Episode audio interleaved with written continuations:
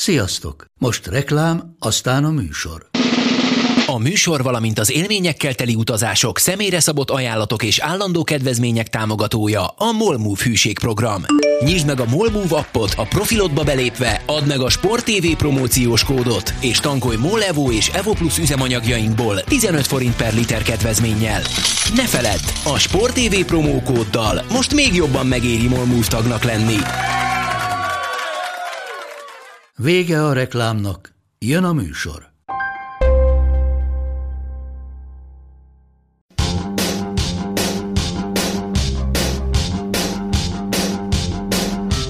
Sziasztok! Ez itt a Karanténkaszt 21. adása. Én felkerestem Rosta Erzsébet, numerológus oldalát, hogy felolvassam, hogy miről szól a 21-es szám. A 21-est a világ mindenséget szimbolizáló mágia koronával ábrázolják. Ez az egyik legszerencsésebb vibrálás, mert a szám karmikus jutalma általános sikert, szerencsét, felívelő pályát, előmenetelt, boldogságot ígér. Pont. Úgyhogy kérdezem majd mindenkitől, hogy kinek mit jelent a 21-es szám. Számomra Péter Forsberget, a Quebec Nordics, a svéd válogatott és a Colorado Avalanche mindent megnyert csatárát, akinek hát nem volt tökéletes a pályafutása vége, minden testrészét megműtötték szegénynek, aztán még egy párszor visszatért, amit nem kellett volna, de ez lényegtelen számomra, mindig ő lesz a világ legjobb jégkorongozója. Nem úgy, mint Ponc Attila, aki például itt van velünk. Attila, neked mit jelent a 21-es szám? Sziasztok! Nekem ugye a kisgyerekkoromat, mert nagypapám van állandóan 21 eztünk otthon, és én ezen tanultam meg számolni még annak idején. Nyertél? Hát, papa rendes volt. Agyott. És hogy vagy Attila? Köszönöm szépen, remekül. Március óta először sikerült a hétvégén elhagyni Budapestet. Balaton eleve nagyon szép, de hát ennyi, idő után még szebbnek tűnt minden, még ha szakadt is az eső másfél napon keresztül, de, de ez most sokadlagos volt. De is esőben, esőkabátban, pulóverben sétálni még mindig jobb volt, mint a szobába darvadozni tíz héten keresztül. És volt pünkösdi fallabda? Nem volt fallabda, fallabda derbi most átkerült szerdára ezen a héten, mert én egy adás előtt 10 percet értem vissza Budapestre, úgyhogy szerdán van a, a következő újkori rangadó. Igen, egyébként csak, miatt gondol, csak miattad gondolkodtam azon, hogy kedre rakjuk át a felvételt, ugyanis akkor ünneplik a prostituáltak világnapját. Na de mindegy, itt van velünk Bencsics Márk is. Szia Márk, hogy vagy? Honnan jöttél? Egy kedves barátnak, egy pedig is Elek Ádám volt Restolban is, neki van a 30. szülinapja, úgyhogy végre most már nem én vagyok így az ilyen szűkebb focis társágból az egyetlen 30-as, úgyhogy Zoli ezért nincs is velünk, mert őt már félúton elvesztettük, ő kicsekkolt a mai adás előtt, minden, minden szuper, az égvilágon semmi izgalmas nem történt az elmúlt két héten, azon kívül, hogy végre megszabadultam a szörzetemtől, és újjászülettem voltunk most családi kis hétvégén Cserkeszőn, ahol életem hamburgerét csináltam meg bátyámmal, és olyan büszke vagyok magunkra, de, de nagyjából az elmúlt két hetet így tudnám súmázni eh, ezzel a két dologgal, vagy hárommal. És neked mi jut eszedbe a 21-ről? Ledénén Tom Linson, rögtön eszembe jutott. Mindenki azt gondolja, hogy Tom Brady meze volt meg először, de nem, Tom Linson mezt kaptam, vagy vettem először, 2000-es évek közepén, elején liga legjobb running back volt torony magasan, és szerintem már a, a híresség csarnokába is bekerült. Egy elképesztő játékos volt, aki szintén megreformált az NFL-t akkor. Tehát ugye akkor már a Sport TV is között meccseket, amikor ő a toppon volt, tehát szerintem a tévénézők, akik az első perctől nézték a Sport TV-n keresztül, láthatták még Tomlinson-t jó pár évig focizni, és ez egy Chargers meccs, akkor még rájátszásban is voltak, ugye egyszerűen közel is voltak a Patriots ellen, hogy Super Bowl-ba jussanak, úgyhogy nekem, nekem ő az első, aki azonnal eszembe jutott. Mondhattad volna azt is, hogy Tom Brady visszafelé. Vagy hogy messzámom, ha összeadjuk a két számot. Igen. Osztható héttel? Minden osztható héttel. Így van. Velünk van Szaniszló Csabi. Szia Csabi, hogy vagy? Sziasztok, jó. Jó, nekünk is jó volt a pünkösdi hétvég, az egész a kertben töltöttük, mert ilyen kertrendezés van, úgyhogy rengeteg, hát aprítottunk, meg pakoltunk, meg aktívan, tehát az egész elfogyott egy rekes sör, úgyhogy nagyon jó volt a hétvége. Egyedül voltál? Várom a hetet. Gyerekes. Sógorral, sógorral. A bánk nem kért még belőle? Nem szokott kérni. Néha azt, Akkor mondja, hogy vesz? apa, apa, néha azt mondja, hogy apa, finom ez a cider. És oda nézek, és akkor mondom, mi van? Ajaj, Már, már, már beleívott édesanyja a ciderébe. nagyon szép. És neked mi jut eszedbe a 21-ről? Hát én bíztam benne, hogy hamarabb szólítasz meg, mint az Ádit, mert Tim Duncan nyilván ki más jutna eszembe a 21-ről. Ádi jelen pillanatban meccset közvetít, azt mondta, hogy a szünetbe benéz, úgyhogy nem volt nehéz hamarabb megszólítani téged. Akkor majd kérdezd meg tőle, hogy ki jut eszébe. A 21-ről, Jó, rendben. hogyan. Hát Tim Duncan ki jutna eszembe, meg egyébként még Kevin Garnett is. Még a Minnesota Timberwolvesban ő hordta a 21-est, és én őt is nagyon szerettem, akkor, amikor elkezdtem NBA-t nézni. Aztán, amikor elmentem a Spurs felé, akkor Tim Duncan maradt a 21-esek közül. Hát valakinek ez marad. Itt van velünk Petúr Andris, a fantasztikus karantén király műsorvezetője. Andris, hogy vagy? Na, azt hittem a karantén király fantasztikus műsorvezetője, de így is jó lesz. Minden, minden oké. Okay. Egy hét alatt másodszor is kijutottunk pünköstkor a Budakeszi Vadasparkba, és ahogyan pár hete botrányos Városligetről számoltam be még masszívan a karantén közepén, mert túl sokan voltak, hát ez eszeveszett. Tehát én nem értem, hogy az hogyan lehetséges, hogy ilyen, és nem viccek, ilyen, ilyen 150 méteres tömött sorban lehet állni ennek az intézm, pompás intézménynek a bejáratánál, anélkül, hogy ez bármilyen szabályba ütközne. Úgyhogy picit nyomasztó volt a tülekedés a süni meg a nyuszig előtt, nem beszélve a kecskesimogatóról. Úgyhogy ez picit így vissza, visszavettem azonnal az arcomból, hogy akkor mekkora kiszabadulást engedünk mi meg magunknak valójában. Úgyhogy ez volt igazából így a, az egyetlen érdemleges dolog, meg hát most már meló van, az az igazság, ugye vasárnap megcsináltuk a karantén király döntőjét, aztán meló volt, és most már ezek nem annyira, most már ezek emlékeztetnek a, a rendes életünkre ezek a napok. Igen, abszolút. És ö, ma hétfő valamikor ezt felvesszük, kedden Bogdán Ádám csap majd össze Torgelle Sándorral. Arra még emlékszel erre a meccsre?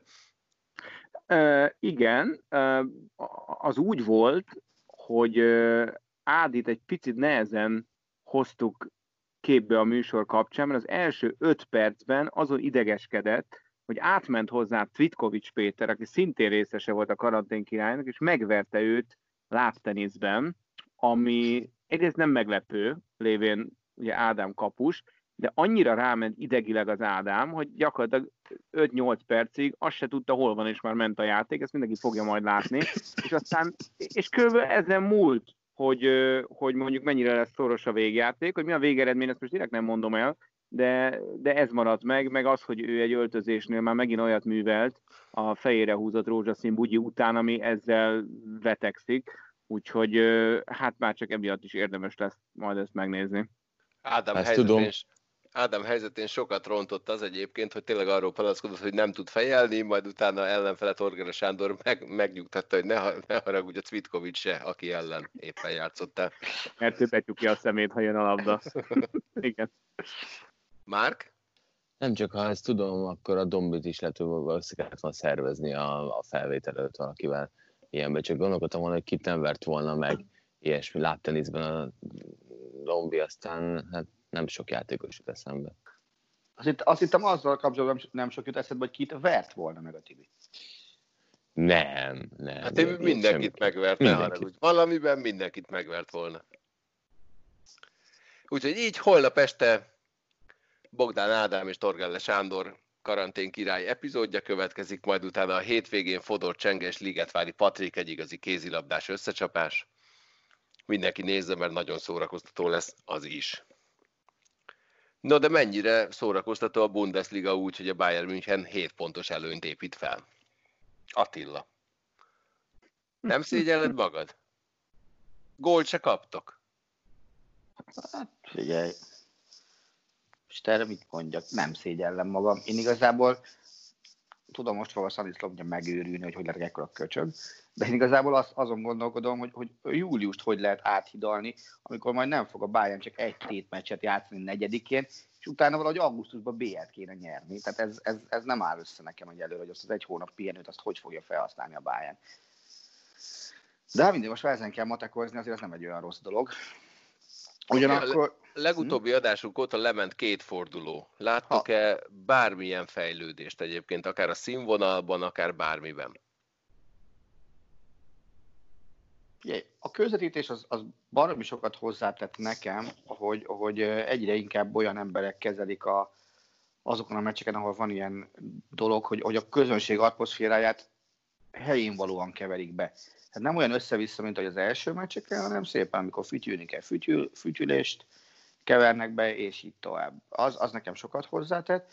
Színvonalban meg azt gondolom, hogy, hogy javult a helyzet, elég sokat ráadásul, annyira, hogy például Joachim Löw nyilatkozta azt, hogy, hogy sokkal pozitívabb az összkép, mint ő azt bármikor is gondolta volna az ilyen zártkapus meccseken. Figyelj csak, ezt, tudom, hogy hm? nekem ezt esetleg tudnom is kellhetne, vagy kellene, de mm. hogy ez min, min múlik, az, mert ez szerintem egyértelmű, hogy, hogy sokkal élvezhetőbbek azok a meccsek, ahol van mesterséges atmoszféra. Aha. Helyenként az ember elfelejti, hogy egyébként nincs néző, mert annyira jól tolják, annyira jól ö, variálják ezeket a hangfájlokat, hogy tényleg egy szabálytalanságnál hallasz fügyszót, és olyan mértékű, ami a hazai vagy a vendégcsapat esetleges táborától indokolt lenne, tök jó, de hogy ez tévétársaság, vagy ez, ez mind múlik? Tehát ha, uh-huh. ha, ha ennyire sok, ez egy, ez, egy, ez egy élvezhetőségi kérdés. Mindenki azt szeretné, hogy ez a legélvezhetőbb ö, bajnokság legyen, főleg amíg a top bajnokságok közül csak ez tart. Hogy ez miért nem csinálják minden meccsen, vagy ez mind múlik, hogy van, ahol teljes csendben figyeljük az egészet, van, ahol kutyák ugatnak, és van, ahol pedig rendes hang van a, a meccsek alá keverve? Ez kizárólag a Sky-on múlik, ezt ők csinálják, és most például majd a következő hétvégén minden szombat és vasárnapi meccs alatt lesz majd szurkolói atmoszféra. Fogalmam sincs, hogy mi alapján választanak meccseket. Nem tudom, hogy miért csak ennyit választanak, vagy miért már ennyit választanak, mert ezeket nem írják meg, de a német sajtóban sem lehet erről nagyívű elemzéseket olvasni. És nyilván azért ez attól is függ, hogy hány embered van erre a projektre, hol vannak azok az emberek, hogy lövöd össze a feedeket. Tehát azért az alsó hangon hétvégén például hét, mondjuk öt, öt, öt ember biztos igényel ugye az öt szombati meccs miatt. De, de tényleg, tényleg technikailag lövésem sincs, hogy ezt hogy valósítják meg. Viszont, viszont az a tök jó, hogy most már tudok néha úgy meccset nézni, hogy amit dolgozni kell közbe, akkor merek a munkára hagyatkozni, mert a szurkolói hangra fölfigyelek, hogyha éppen a kommentátorunk mondjuk sztorizik, és, és, és jön a szó, akkor, akkor a, oda, oda nézek, és jé, akció van, figyelni kell. Az kiderült már Attila, hogy ezek a hangok, ezek a stadionban is hallhatóak, vagy csak a közvetítés alatt? Ezek a hangok csak a közvetítés alatt. Tehát ezt a Sky-t, ezt a Müncheni központban. A stadionban csak a, azok a zenék hallhatók, amit a gólzene volt a Bayern Düsseldorfon, amikor a, a Jabadabadútól kezdve lejátszottak mindenkinek saját zenéjét. Ott, ott csak ezek hallhatók. De, de maga ez az atmoszféra, ez ott nem hallható. Tehát ott csak azt hallod, ami, ami az első fordulóban volt hallható itt is, hogy, hogy a sájszétól kezdve minden be, bebocsátást nyersz, de, de ez, ez nincs. Ez legalább a nézőket közelebb hozza egy kicsit. Akkor még ilyen nem volt, hogy véletlenül más mappán nyitottak meg is, mit tudom én, állathangokat, ilyen gorilla hangot, meg ilyesmit kevertek be alá. A csubakkát keresik, csak a Ricsi még nem mondott igen. Attila, ne személyeskedj, légy szíves. Csabi, nézel még Bundesligát? Most már legalább három nézek, hiba, nézek, nézek, nézek, nézek, abszolút, és azt nem értem egyébként, hogy miért van az, hogyha ez a Sky közvetítések során működik, és már biztos mondati a friss számokat, hogy hogy alakulnak a nemzetközi nézettségek, akkor ez milyen francia nem teszi a Bundesliga kötelezővé minden egyes közvetítésre, ami a nemzetközi sajtóhoz, vagy mármint a nemzetközi nézőkhöz eljut, mert akkora különbség van, hogy, hogy az tényleg döbbenetes. Tehát azokat a meccseket, amik alatt ez a szurkolói zaj van, azokat örömmel nézed, a többi meg ilyen tényleg edzőmeccs feeling még mindig, Úgyhogy, úgyhogy én nem tudom, hogy miből áll azt mondani, hogy ez mostantól kötelezően a csomag része, mert én ezt nagyon hiányolom a teljes nemzetközi csomagból, hiszen most tényleg mindenki Bundesligát néz még pár hétig. Andristól viszont hadd kérdezzem már meg, mert ő közvetített is Bundesliga meccset, meg műsort is vezetett, hogy, hogy akár fülkéből, akár a, a műsorvezetőszékből mi a legnagyobb eltérés a kettő között, és min lehetne még javítani szerinted? Már a kettő között úgy érted, hogy ahol van atmoszféra, ah, és ahol igen, nincs? Igen, igen, igen. Aha, igen. Hát a legnagyobb, amit én is, meg amit a Csabi is mondott, hogy, hogy foci élményt kap. Tehát nyilván a, a tömött lelátók helyett a székek, vagy a Borussia Park papírmasé figurája, ez nem pont ugyanaz, de ezt az ember könnyebben megbocsátja. Tehát egy jó pár jó futballmeccset élveztünk már végig csak azért, mert, vagy annak ellenére, hogy mondjuk nem volt tele a stadion, ezt az ember el tudja felejteni. Elég sok közelít vágnak egyébként, az analitikus szemléletű nézőket ez, ez, ez olykor bánthatja, és lehet, hogy ennek az az oka, hogy, hogy próbálják egy picit dinamikusabbá tenni a képet, ahelyett, hogy mondjuk nagy totálban üres lelátókat mutatnának. Tehát összességében egyszerűen csak jobban hasonlít egy igazi futballmeccshez, és feletteti ezt az egészet. Nyilván mindig tudjuk, meg mindig látjuk bizonyos szögekből, hogy az a stadion az üres, de én egyszerűen könnyebben emésztem, jobban nézem, jobban értem, könnyebben nézem azt az egészet, hogyha ha hallok alatt a zaj. Tehát ez, ez ilyen egyszerű. Ilyenkor én is mindegy, egy műsorvezető vagy kommentátor vagyok, végül is csak egy néző vagyok, aki éppen dolgozik is a meccsen, de, de, de ez ilyen egyszerű. Mit lehetne még jobban csinálni? nem tudom. Hát összességében az, hogy nekem tetszik, amikor a lelátón van valami, és nem kell elolvasnom a csapatnak, meg a stadionnak a nevét a, a székekre mázolt betűkből, de, de arról sokkal inkább leri nekem, hogy ez egy, hogy ez egy mesterséges dolog, de hát attól, mert az első négy sorban papírfigurák ülnek a, a Mönchengladbach meccsein, ettől nekem nem lesz jobb. A hangtól meg egyértelműen jobb lesz. Tehát uh-huh. szerintem, ahogy korábban beszéltük is, szerintem kevesebb a, a, a kamera, így aztán egy picit kevesebb az ismétlés, kevesebb az igazán nagy kép, vagy, vagy jó kép, de ennek meg nyilván biztonsági megfontolásai, vagy, vagy szabályzatai vannak, tehát emiatt nem fogok reklamálni, hogy miért nem visznek még 10 kamerát, 10 operatőrt, és ennek megfelelően még két lassítót miért nem ültetnek a közvetítőkocsiba. Tehát nekem ennyi, amiről beszélünk, hogy legyen hang, és akkor ez az egész, ez, ez, ez ártalomcsökkentésnek tökéletesen megfelel. Galus, az NHL hogy tervezik? Hát erről majd később beszélünk, most még egyelőre maradjunk a Bundesligánál. Ja. Hogy alakulnak a nézettségek? Megkapták azt, amit szerettek volna? Tökéletes, mert nem adtak még ki róla semmit. Akkor nem. De, de azt gondolom, hogy Német, Németországban megkapták. Az biztos, mert ugye az első fordulónál is beszéltük.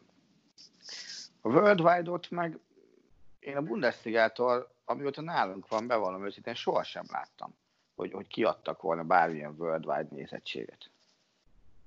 Tehát nyilván ők, az a röhelyes, hogy, hogy most már nem is annyira ezzel, nem is a nézettségekkel, még ilyenekkel foglalkoznak. Most a héten már azt kezdtem, arról kezdtem olvasni anyagokat, egyre többet, hogy mikor induljon a következő szezon, és miért akkor. Mert most már ők, ők ennyire előre tekintenek, hogy tényleg álljon vissza minden az üzemszerű működésre. És nyilván szeptembertől nézőket akarnak a lelátón.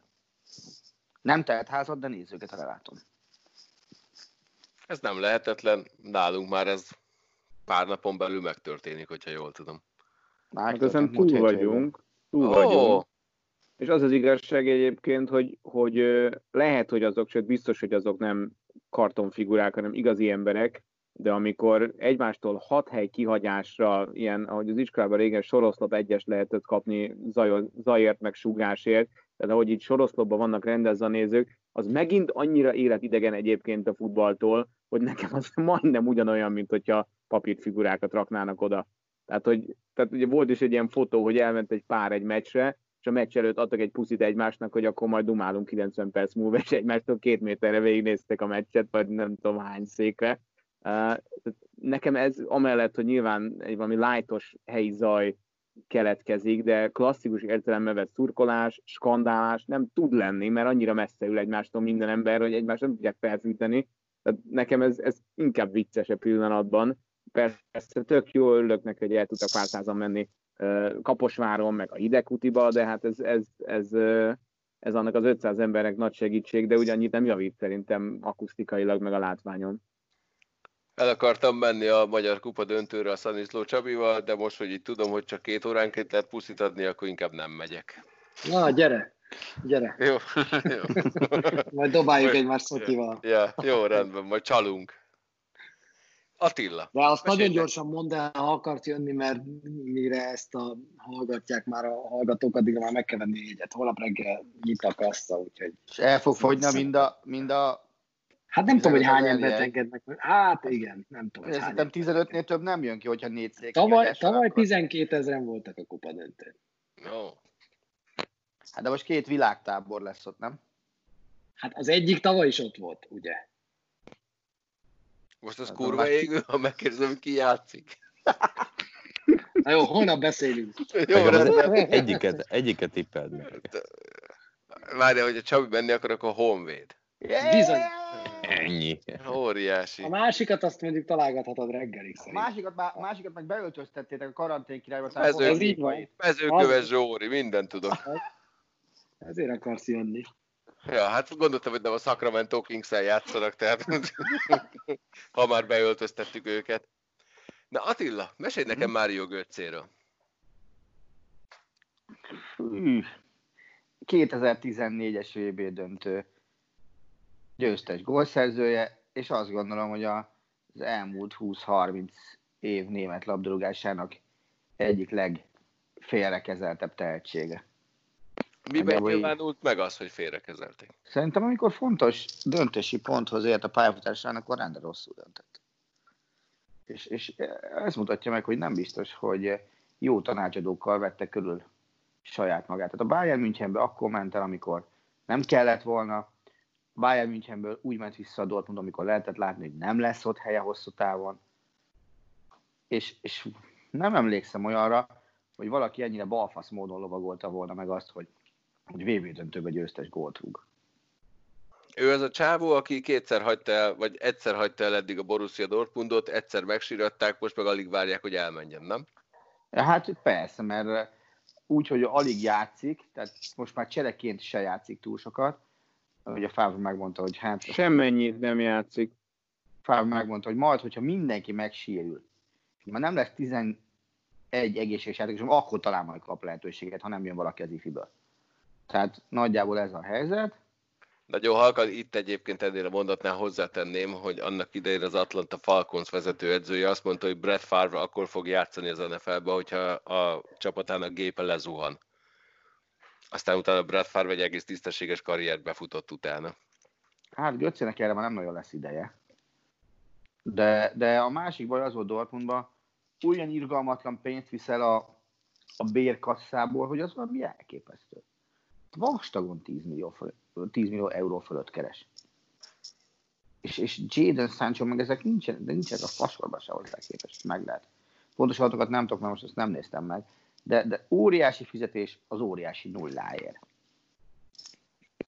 Na jó, és, de a és ő már nem lelátó nem nagyon kölyke. könnyű nullától eltérőt alakítani. Persze, de basszus, ennek az embernek azért megvolt a lehetősége, és akkor sem élt vele.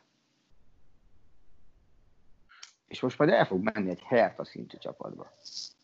Nem, nem éget ki túl hamar? Tehát nem, nem, nem az történt, hogy egyszerűen túl hamar fiatalon, és utána egy, puff, Szerintem nem jutott egy-két sérülés meg ilyenek? Vagy ez csak egy fellángolás volt? Vagy? Én azt mondom, hogy nem jutott el a zenitig, és, és akkor hozta az első rossz döntését, amikor a ráépülő Dortmundból helyi félisten, félisten, helyi istenként elment a Bayern Münchenbe. Ahol három évig, azt hiszem három év volt, gyakorlatilag nem tudott három egymás követő értelmes meccset játszani, de szerintem még lehet, hogy kettőt se azért, és, és ott félrement. A Bayern München az ebből a szempontból, aki, aki ott nem tud megszökni, az eltemetheti magát. Nagyon kevés olyan játékos van, aki a Bayernben megéget, és utána már bárhol máshol vissza tudta küzdeni magát egy olyan szintre, ahol a Bayern előtt volt. Tehát ebből a szempontból a Bayern egy játékos temető is tud lenni. Jó. Én, én ezt mind elfogadom. Uh-huh. Én ezzel együtt azért nem, mint most ugye ez a, a több tiszteletet, ez egy ilyen semmit mondó szlogen, de hogy azért ez az ember, ez mondjuk az elmúlt tizen, talán 12 meccsből 8-szor végigült a padon, ebből az utolsó alkalommal már ötöket lehetett cserélni. Tegnap, vagy akik hallgatják azoknak tegnap előtt, a B csapat játékosai álltak be a meccs végén, egy argentin meg egy spanyol srác, 21 éves, és a Götze már ott ül, és már úgy ülött, hogy pontosan tudja, hogy semmi dolga egyáltalán nem lesz. Tehát azért annál lehet több esélyt adni egy ilyen volumenű játékosnak, azt gondolom. Nem tudjuk, mit csinál az edzésen, és tudjuk, hogy van egy betegség, ami a súly problémákat okoz, és, és a sportformáját nehezebben őrzi, mint más. De az, hogy 12 meccsen 8-szor be se álljon, és olyan perceket kapjon, hogy 3, 2, 10, 11 azon a négyen, mikor játszik, ez úgy elég megalázónak tűnik, tehát szinte nekem kellemetlen, ahogyan az az ember fészkelődik a lelátón. Tehát e, e, ez, ennek a módja ez nem annyira jó szerintem. Meg figyelj, ha valaki egyszer tudott futballozni, ha valakinek megvan ehhez a fizikuma, és 27 éves, az kizár dolog, hogy azzal kezdeni ne lehessen valamit. És nem akarnak vele semmit se kezdeni Dortmundban, és ezt nekem egyszerűen rossz nézni az biztos, hogy Göccében, Dort, tehát Göccében, Dortmundban már nem látnak pénzt. Az száz százalék. Akkor, amikor az edzője azt mondja, hogy akkor fog játszani, amikor mindenki megsérül, az a mondat hogy folytatódik? Tehát az indoklás az, hogy annyira rossz formában van, annyira nem tesz meg semmit, hogy a csapatba kerüljön, annyira nem illik bele az elképzeléseimbe, vagy, vagy én még azért egy kicsit kötekszem, amikor te a bayern egyébként játékos temetőnek mondod, mert gondolom, amikor a Bayern München elvitte Götzét a Dortmundból, akkor úgy gondolták, hogy marha jó vétel lesz. Persze. Dortmundi első időszakában 83 meccsen rúgott 22 gólt. Aztán a Bayernben 73 meccsen, tehát 10 kevesebben rúgott pont ugyanannyit. Akkor mi volt a gond? Nézd meg az életkort. Hát három évvel volt idősebb egy, kettő, nézd meg azt, hogy azt az első Dortmund évben az utolsó szezonban hány gólt rúgott. Ja, azt nem tudom, mert az nincs leírva.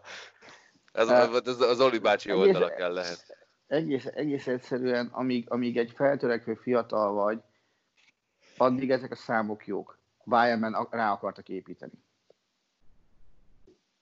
De ne aláz. De figyelj, tehát, hogy mindegy, nem, alázom, nem, basszus, tudjuk, nem, hogy nem, nem tudod, hogy mi zajlik az edzésen. Lehet, hogy elpattan a labda, de ebben, ebben nem hiszek, hogy elpattan tőle a labda. Egy 4 0 meccsen behozott 8 percre. Egy másik 4 0 meccsen behozott 3 percre.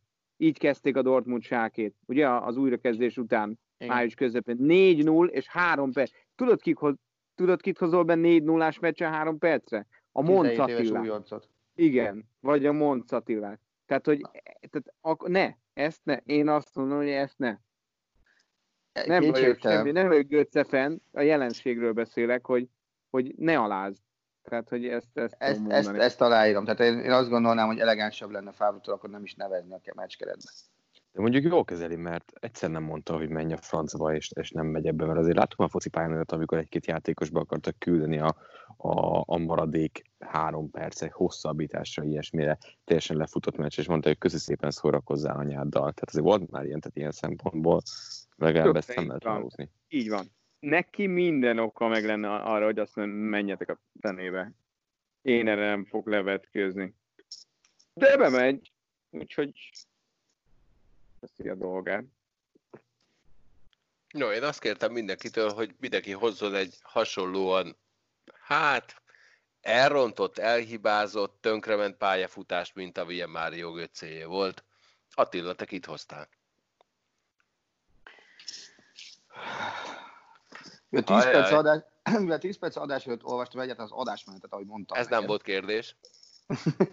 Ez nem volt kérdés. Nekem nagy kedvencem volt, de talán most még észre tud kérni, az Déli Sinkü Graven. Az, ő a, a hírenfilmben focizott, és aztán az Ajaxba tönkrement a karrierje nagyjából, és most Németországban próbálja meg Leverkusenben újraépíteni magát. Baromi fiatalon kezdte, tök jó futbalista volt, és messze nem futotta be azt a karriert. Ő sem tudta megugrani azt a szintlépést, hogy mit jelent az egy vidéki kis csapatból elmenni egy nagy B1 győztes együtteshez, és most megpróbálja magát Leverkusenben összerakni. Hát, ha sikerül. Úgyhogy én őt mondanám. Götze egyébként hova fog menni? Szerintem a Hertába. Gulácsi most ott egy gólpaszt, ha jól láttam. Közben. Bocsánat. Götze a Hertába megy szerintem, ott van pénz. Ugye ez az új befektető, ez, ez, ez rengeteget áldoz a csapatra, és, és kell neki egy név. Ugye például a Hertának nagyon sok minden van, de olyan, olyan neve nincsen, akire azt mondod, hogy kedves olimpiai stadionba vágyó nézők, gyertek még ki tízezer XY miatt. Götze, meg VB-t győztes gól, meg minden ilyesmi, erre lehet marketinget építeni. Abban meg azért a Hertha baromi erős, hogy, hogy ilyen közösségi kampányokat hogyan lehet fölépíteni, és, és Götzére föl lehetne építeni egyet szerintem. Más kérdés, hogy szerintem legalább 4 milliót le kell adni a béréből. A bérigényéből, bocsánat. Hát ezért nincs még megállapodás, mert azért már akár lehetne. Hát igen. Csabi, te kit hoztál? Hú, én Elvir Bájicsot hoztam. Hoztam valakit, akivel találkoztam Szarajevóban. Volt egy műsorunk, és ő, ő oda eljött, és tudtam vele beszélgetni egy keveset. Ő az a játékos, aki fiatalon játszott mind a két szarajevói csapatban, ami egy ilyen főbűn arrafelé. Hm. Majd onnan a háború alatt elmenekült Törökországba, és játszott a Bursasportban, és amikor azt hiszem, hogy negyedik évet tartott a háború, akkor felajánlották neki a török állampolgárságot, azt elfogadta, és azt is, hogy játszon a török válogatottban. Azt viszont elutasította, és a bosnyák válogatottat választotta, és aztán elment a Fenerbe, eszement jól játszott, és leigazolta a Real Madrid. Méghozzá úgy igazolta le a Real Madrid, hogy Edin Dzeko Manchester City beigazolásáig, ami 27 millió euró volt. Ő volt minden idők legdrágább bosnyák labdarúgója, és szegény csávó odament, és mind a két térdét elszakította. És amikor jött hozzánk vendégségbe, akkor, meg, akkor egy kicsit volt vele alkalmam beszélgetni, és megkérdezte ezt, hogy, tehát, hogy ő utána már sose lett a régi. Ő ez a klasszikus tízes volt, játszott a bal szélen is, de ez a klasszikus második, második csatár, csatár mögötti pozícióban játszott. Nagyon-nagyon technikás volt, és őt azért szeretik a mai napig, van körülött egy ilyen romantika, mert azt mondják, hogy az ő játékstílusa képviseli a, a sziklakemény védők meg védekező középpályások mellett ezt az igazi délszláv, ilyen vagány futballt, de sose lett már a régi, és kérdeztem tőle, hogy ezt, ezt így hogy éltem meg, hogy oda kerülsz Madridba, és elszakítod mind a két térdedet, és aztán végül is azt hiszem, hogy ilyen két millió euró volt per mérkőzés, mert hogy 11 meccset játszott összesen a Real Madridban, és aztán utána visszament Törökországba, most meg Boszniában edzősködik, és azt mondta, hogy nagyon-nagyon érdekes volt, hogy oda kerülsz az álomvilágba, és két oka volt annak, hogy ő nem tudott semmit kezdeni magával. Ott az egyik ez a horror sérülés, ami után egyszerűen nem bízott a lábában. Azt mondta, hogy négy évvel ezután a sérülés után érezte azt először egy mérkőzésen, hogy, hogy megtartja a lába és rendben van. Azt mondta, hogy azt képzeljem el, hogy a pályafutásokból négy évet azért viszonylag magas szinten úgy lejátszani, hogy minden egyes passznál attól tartasz, hogy el fogsz állni a térded, az a, a, a szörnyű, azt mondta, hogy nem lehet helytállni. A másik meg az, hogy azért elég fiatalon került ő Madridba, sose gondolta, hogy oda fog kerülni, és azt mondta, hogy ezt próbálja mindenkinek megmagyarázni, de nem lehet, hogy jönnek a, jönnek a bulik, jönnek a csajok, és ugyan tudod, hogy neked ez életed esélye, de azt mondta, hogy az dől itt fejben, hogy, hogy azt mondod magadnak, hogy ez életem esélye, hogy a Real Madridban játszak nagyon sokáig, és legyen egy elképesztő pályafutásom, vagy azt mondod, hogy még egyszer ilyen helyre nem kerülsz, úgyhogy tolt ki belőle, ami benne van. És miután vele megtörtént ez a sérülés, utána nem titkolja, hogy kihozta belőle, ami benne van, és aztán így ért véget az ő pályafutása is Törökországban. Oda hogy nem lett belőle alkoholista? Nem mondta, hogy nem lett, tehát most, most jól néz ki teljesen, de, de azt mondta, hogy ő, ő szerette a futballt, meg hát azért ott arra felé az alkohol azért csinyán bánnak, tehát muzulmán országban nem, nem annyira szabad, de az éjszakába beleereszkedett ő is rendesen, úgyhogy aztán azt mondta, hogy Madridban lehetetlen volt, azt mondta, hogy ha újra is kezdhetné, most ott felnőtt fejjel akkor is biztos benne, hogy ab, azon a szinten, ami az a Real Madrid volt, egy ilyen sérülés után, ha tízszer újra kezdhetné, akkor se tudná beverekedni magát a csapatban. Mm-hmm. Abban a pillanatban egy ilyen sérülésed van, annak ott annyi. Én őt hoztam. Andris? Hát én egy kérdéssel kezdem, melyik magyar futballistát mondjam, vagy hányat? Tehát én itt inkább egy jelenségről beszélnék, tehát ez egy fájó dolog nyilván, és nem minden sztori ugyanolyan, na de nem hiszem, hogy ne tudnánk könnyűszerrel egy tízes listát összerakni a hatalmas ígéretként induló és a leendő nagy megújuló magyar válogatott oszlopaként beharangozott játékosokról, akikről azt se tudjuk, hol vannak, és ha megmondanám, hogy még mindig csak hány évesek, akkor, akkor tényleg döbbenten állnánk. Most mondok pár nevet, akár két csoportból. Ugye az egyik csoport az egy egykori szombathelyi csoport, Kovács Istvánnal és Radó Andrással. Természetesen lehet azt mondani, hogy a kis Kovács István most már mindjárt 30 lesz, 15-ször mondjuk volt válogatott, meg hogy játszik a videótomban, na de hogy azért az világos, hogy neki sosem jött össze a külföld, sose lett az, ami Radó, meg ahogy berobban, és eljutott a Fradig, onnan is óriás mélyrepülés. Most épp lehet, hogy gólkirály jelölt, de valami nevetséges, ez nem az ő hibája, de egy 12 góllal lehet e pillanatban gólövőlistát vezetni. Én, ez most egy másik podcast témája, de én nem értem, hogy, hogy Magyarországon azok a számok, amikkel gólkirály lehet lenni, az egyszerűen köszönő viszonyban nincs a, a környező országokkal, meg a dobajnokságokkal. De akkor mondok egy másik vonalat, ami még fájó vonal, ez az a vonal, ami mondjuk Filkor Attila, és ez az a vonal, ami mondjuk Koman Vladimir. Tehát az, hogy Filkor Attila tíz éven keresztül volt az Inter, majd a Milán igazolt játékosa, lehet, hogy ezekben a csapatokban nem játszott, na de hogy e pillanatban épp úgy tűnik, hogy a Budafokkal visszajutott az első osztályba a gyírmót után, de elment abba a Budafokba, aminek esélye nem volt, mikor oda ment feljutni. Tehát, hogy úristen, Filkor Attila az, az ember, aki ugye a világbajnok olasz csapatnak, e, a Váridi Peti féle válogatottban ugye gólt rugott, és amelyről úgy beszéltünk, hogy na ő lesz az vagy Koman Vladimir, aki még mindig csak 31, ugyanannyi, mint Filkor Attila, aki 2000, hát most itt sorolhatnám ugye a szintén szériás múltal, egy monakós kitérővel, pont utána jött rengeteg pénz a Monakóba, amikor ő eljött, és most Irán 2, Irán 2, Koman Vladimir 31 éves. Tehát most bármeddig tudnám nektek egész éjszaka sorolni ezeket a magyar futballistákat. A jelenség az, ami számomra egy picit elkeserítő, hogy, hogy valószínűleg kevés is ahhoz az igazi nagy tehetség, hogy elveszünk a számokban, mert na, mindegy, az a lényeg, ez idegesít az egész, hogy beszélek róla. Szóval, hogy... András, uh, hadd kérdezzek már két nevet akkor ezzel kapcsolatban, hogy, hogy melyikben mi lett az idegesítő. Az egyik az Bácsi Sándor, a másik meg Koplárovics Béla. De most ez hogy jön ide? Bácsi, bácsi is, tehát az, tehát az hogy Koplárovics ugyanilyen... Béla az egy gól. Az hát, egy gól, és utána... Róla senki nem, bír... nem beszélt úgy, mint... De nem bírtam, mert, tehát hogy mondjam, azt, az a gól így is tönkre bír tenni egy pályafutást. Nem azt mondtam, hogy, hogy világklasszis pályafutást tett tönkre, ne érts félre. De ez, amikor lő, meglövöd életed gólját, és tönkre megy a karriered tőle. De nem ment tönkre a Béla karrierje. Miért? A Béla. Tudod, mint ahol.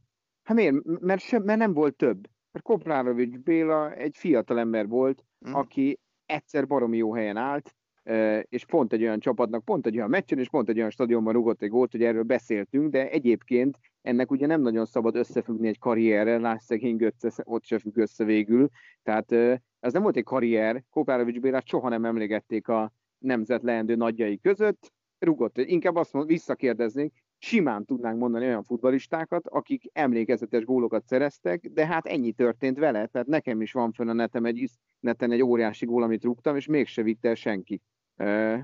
A Bácsi Sándor meg... Mikor rúgtad?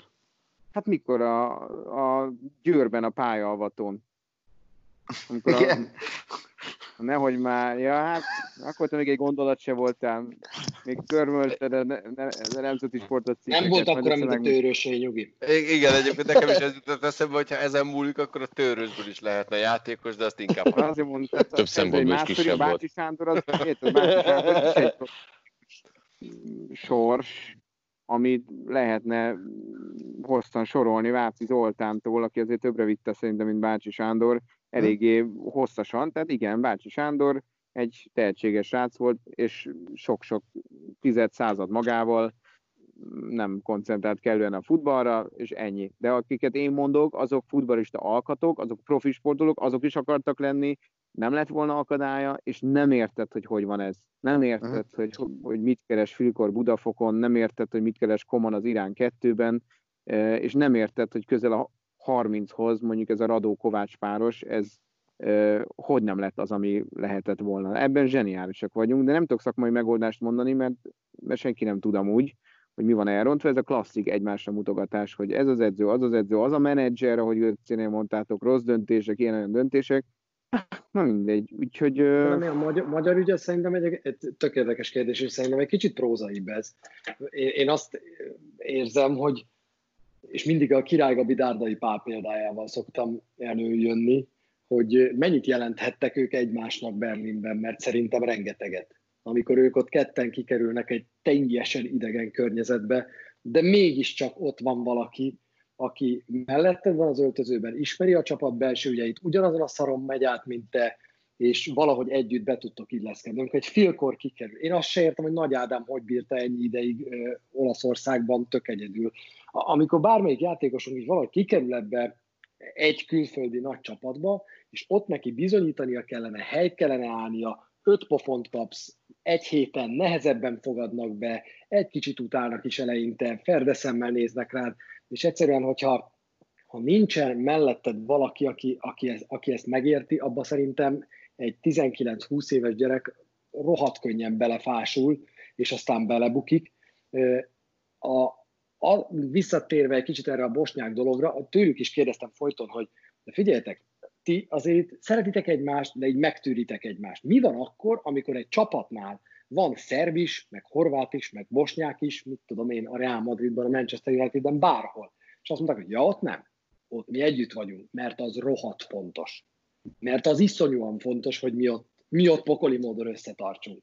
És én azt látom, hogy akármikor kerül ki egy tehetséges magyar fiatal, ha nincs mellette még egy, vasakarat kell hozzá, hogy te, tehát Szalai Ádámnak kell lenni, hogy te ott meg tudjál ragadni. Ha, ne, ha Igen, nem vagy annyira A vasakarat tudatos. az kőkeményen része ennek a szakmának, tehát hogy az az alap, hogy vasakarat kell. Hát amikor a sportiportereket, hát fiatal sportiportereket képzünk, nekik is azt mondjuk, hogy figyelj, lehetsz te a jövő vitraiak nézie vagy méhese, ha nincs benned iszonyatos eltököltség és vasakarat, végül nem lesz egy sportriporter, mert ez a szakma, ez egy nehéz dió és szívás és sok mázni kell. Ez karakter, erre is neve, ahogy, nyelv, ahogy nyelvet tanítasz a gyereknek, ha látod, hogy van benne szülőként, mert tudod, hogy nyelv nélkül végül úgyis Budafokon kötni, most bocsánat, Budafok lett így most az állatorvosi ló, de mindegy. És ez karakter, ez, ehhez háttér kell biztos, hogy tudnék mondani, rengeteg olyan, fran, mint a franciák köztudottan nem beszélnek, nem nagyon tudnak idegen nyelven megszólalni.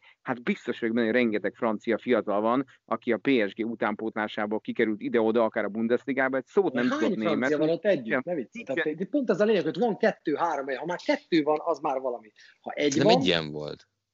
Nem? Tehát amikor a Liverpoolba került ki a Simon német Krisztián duó, és szerintem a német Krisztián egy legnagyobb tehetség volt így az elmúlt nem tudom, 10-15 évben technikai minden alapján. És ott például megvolt ez, hogy ők ketten mentek ki magyarok egy helyre, amúgy abszolút gyerekként, és szerintem nekik is ilyen kultúrsok volt, amellett, hogy, hogy tök sok sérülés is hátráltatta mindkét játékos, ami meg nyilván már ilyen szakmai kérdés is felved, de ott mondjuk meg lett volna ez a lehetőség, amiről beszélt Csabi, hogy, hogy támogassák, húzzák egymást, csak ott azért ez az irány nagyon hamar ketté szakadt, és, és mentek ki két felé.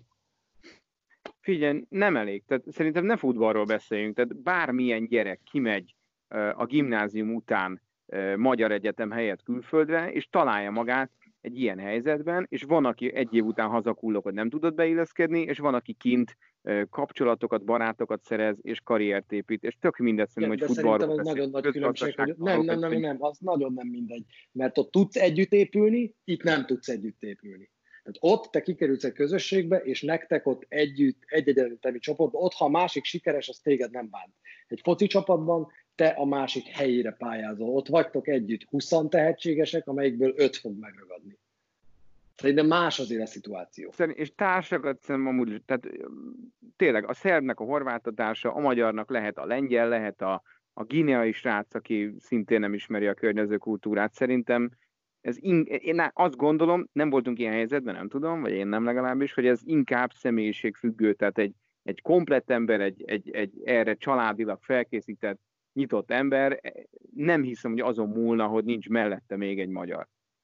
De, hát azon, de azon, azon is biztos, hogy múlik, meg, meg, meg szerintem az pontosan az, hogy a tehetség az egy ideig elvisz. És a tehetség az elvihet téged Liverpoolig is. A karakter az majd ott fog kijönni. Tehát, hogy nem az van, hogy csak az kerül ki Liverpoolba, vagy csak az kerül ki a Hertához, akinek vas akarata van már, mert a tehetség Magyarországon egy ideig téged el fog vinni. Ott kint kiderül, hogy neked van vas akaratod, vagy nincs. Nekem ebből a kedvencem az, hogy Csabi lehet, hogy alá tudja támasztani még jobban, mint én. Az ugye Luka Doncsicsnek a példája, aki Real Madridnál lett az, aki, és most meg az NBA, legyünk szerények, tíz legjobb játékosának egyike. Igen, az egy elég extrém példa, hogy valaki 20 évesen az NBA-be is a tehetségével addig jut, ameddig akar. Tehát brutális a csávó, és hogy a, magyarázzák neki a többiek, hogy, hogy látod, haver, nézzél ki arra a felhőkarcra, ott lóg rajta a te tíz emelet nagyságú posztered, és a gyerek így néz ki a fejéből, hogy basszus, tényleg. Ez, ez, igen. Ez bennük megvan. De mondjuk ők sok mindent láttak, amit mi nem. Biztos. Márk, te mit hoztál? Kit hoztál?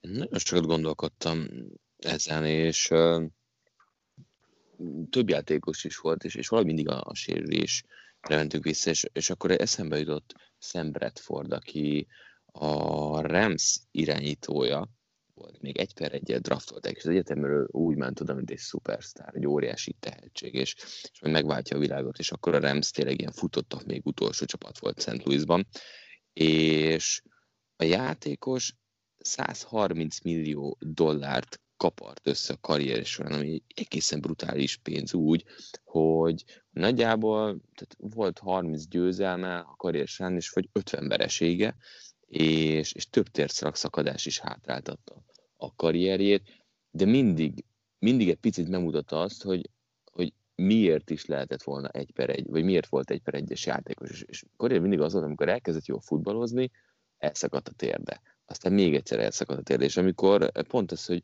hogy hova tesznek utána a polcra. Tehát, hogy mondjuk felmerült ez Göccénél egy idő után, hogy jó, hát őt már akkor se rakom be, amikor akarom. Hogy ő még megkapta lehetőséget később másik csapattól, tehát Arizona cardinals is volt kezdő irányító, és, és a Vikingsban is, ha jól emlékszem, és sehol nem volt nagyon rossz sem, de nagyon jó sem tisztán látszott nála is ez a törés, ami mondjuk egy játékosnál akár egy átigazolás lehet. Nála ez a két térsérülés volt az, ami, ami után ő, ő nem tudott kiteljesedni, pedig tényleg neki minden tehetsége adott volt ahhoz, hogy nagy játékos legyen. Hát így csak gazdag lett, de, de hogyha kicsit korra, vagy későbbi játékos nézni, akkor Robert Griffin pont ugyanez, aki berobbant a ligába, és, és, és mindenki azt mondta, hogy a következő tíz év szupersztárja lesz, majd egy rossz futballpályán elszakadt a térszalagja, és, és annak kezdve neki is futott a karrierje. Tehát nekem ilyenek jutottak eszembe, akiknél NFL szinten a sérülés dobta vissza, kevesebb volt olyan, aki, aki így berúgta az ajtót az első egy-két évében, és utána eltűnt volna, vagy pedig csak nem emlékszünk rá, de, de NFL-ben ugye, tök más, ott van két rossz szezonod, ki is pöröksz a ligából. Tehát egy göcce az NFL-ben már sehol nem lenne, valószínűleg már nem férne be a kezdőbe, és, és pont az a durva az NFL-ben, hogy, hogy egy running backnél elkapónál van két rossz szezonod, kirúgnak, utána mehetsz veterán minimummal, és talán azért küzdesz, hogy még a csapatban maradj. Tehát az életciklus egy, egy futballistának ilyen szempontból is sokkal rövidebb, úgyhogy irányítóknál van az, az egyetlen, ahol azt mondják, hogy oké, te egyetemen jó voltál, még adunk neked esélyt, még adunk neked esélyt. A többi poszton annyira nagy a fluktuáció, hogy, hogy ott sokkal kevesebb játékos lehet felhozni, aki, aki hosszú távon ott volt, de közben mindig azt mondták, hogy na, ő egy nagy tehetség volt, de, de egy ilyen eltékozolt karrier lett az övé. Na én is valami hasonlót hoztam az NHL-ből. Én Rick, Di, Rick Di Pietroval szolgálok, aki 2000-ben egy per egyes volt kapusként, ami azért volt érdekes, mert előtte mindösszesen egyetlen egy alkalommal húztak kapust az első helyen. Rick Di Pietro viszonylag jól kezdte pályafutását, aztán jöttek a sérülések, ő volt például az a szerencsétlen valaki, aki még egy All-Star gálán is meg tudott sérülni, ráadásul nem is a főmeccsen, hanem az ügyességi versenyek alatt túlságosan lement spárgába, és elszakadt a, a hajlítója. Úgyhogy nagyon-nagyon hosszú ideig tartott neki a visszatérés, de aztán 2006-ban egy 15 évre szóló szerződést írt alá, ami akkor rendkívül kurens volt az NHL-ben. Nem nagyon tudott élni vele, mert újra sérülések, sérülések következtek, még egy visszatérése után leküldték a farmcsapatba egy korábbi 1 per 1 illetve a, a New York Islanders első számú arcát, majd amikor a sérüléséből visszatért, akkor egy Pittsburgh elleni meccsen egy ferekedéssel próbált bizonyítani, mire az ellenfél kapusa átjött a félpályán, Brent Johnsonnak hívták, és eltörte együttéssel Rick Pietro arcsontját, úgyhogy kb. Rick Pietro innentől kezdve két év alatt 11 meccset játszott már csak az nhl és soha többet nem tért vissza. Hát még én is emlékszem, Egész. hogy ő ilyen tök nagy tehetség volt, és, és mindig mondták, hogy fú, ő lehet a következő, nem tudom, akkor még nem volt szerintem Crosby sem, de hogy, hogy mindig ott abba bíztak, hogy na majd, majd, most elkerülik a sérülések. Ő Crosby előtt volt egy évvel egyébként. Crosby utána következett. De egyébként tényleg, tehát ha, ha valaha szeretnétek borzalmasan szállalmas jelentet látni, akkor, akkor tényleg az a, ez a verekedés Di Pietro és Brent Johnson között. Di Pietro integet, integet, hogy gyere át, gyere át, ugye, hogyha a kapus átlépi a felezővonalat a jégkorongba, akkor azért már automatikus büntetés jár, tehát ha már átléped, akkor verekedni fogsz. Oda korcsolyázik a Pittsburgh kapusa, és együttéssel teríti az embert. Szegény. Kb. ott ért véget a pályafutása a korábbi 1 per 1-esnek. No, térjünk át, a, maradjuk Amerikánál, és térjünk át arra, hogy hogyan próbálják folytatni. Mi újság az NBA-vel, Csavi? Hát ott most már nagyon beindult a gondolkodás, megvan a helyszín, amiről többször beszéltünk már, az orlandói helyszín, valószínűleg ott zajlik majd az egész, úgyhogy jönnek azok a tervek, hogy hogy, hogy hogyan folytassák, hány csapattal folytassák. Ugye az egyik leghatározottabb elképzelés az a Dallas tulajdonosági Mark Cubané volt, aki azt mondta, hogy ő játszhatná mind a 30 csapatot, itt az első probléma, mert hogy minden egyes csapat szerződésében benne van az, hogy hány mérkőzés közvetítését garantálják a helyi velük szerződött televíziónak, és hogy ne kelljen pénzt visszafizetni, kizárólag gazdasági szempontból, és hogy tisztában van vele, hogy ez kosárlabda szakmai szempontból nem a legjobb, de ő azt gondolja, hogy mind a 30 csapatnak kellene még 7-8 meccset játszani, mert akkor nem kell a tévének pénzt visszafizetni. Utána pedig szerinte 20 csapat jutna be a rájátszásba, és a 16. helyért, az utolsó 15.-16. helyért azért egy ilyen mini tornát játszanának, és aztán utána hajrá menjen a playoff.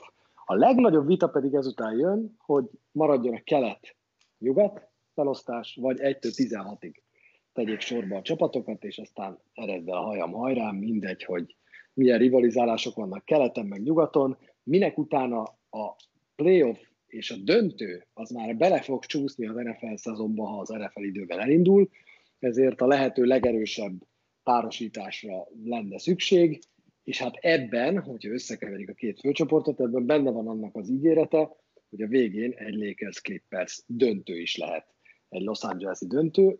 Ami ebben érdekes, az két dolog. Az egyik, hogy nagyon régóta gondolkozik ezen az NBA, tehát ezt most már olyan 5-6 éve csámcsognak ezen, hogy ki kéne próbálni ezt az 1-től 16-igot.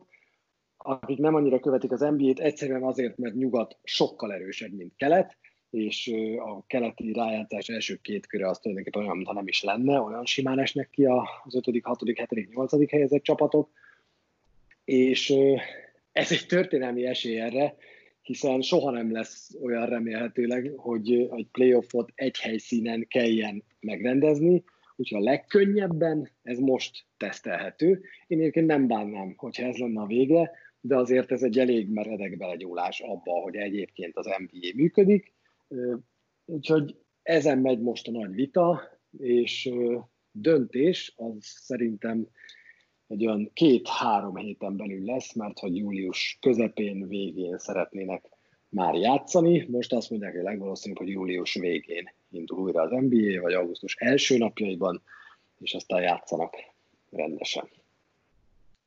Nagyon gyorsan elmondom, hogy hogy áll az NHL, és utána lennének kérdéseim az NBA-vel kapcsolatban így párhuzamosan.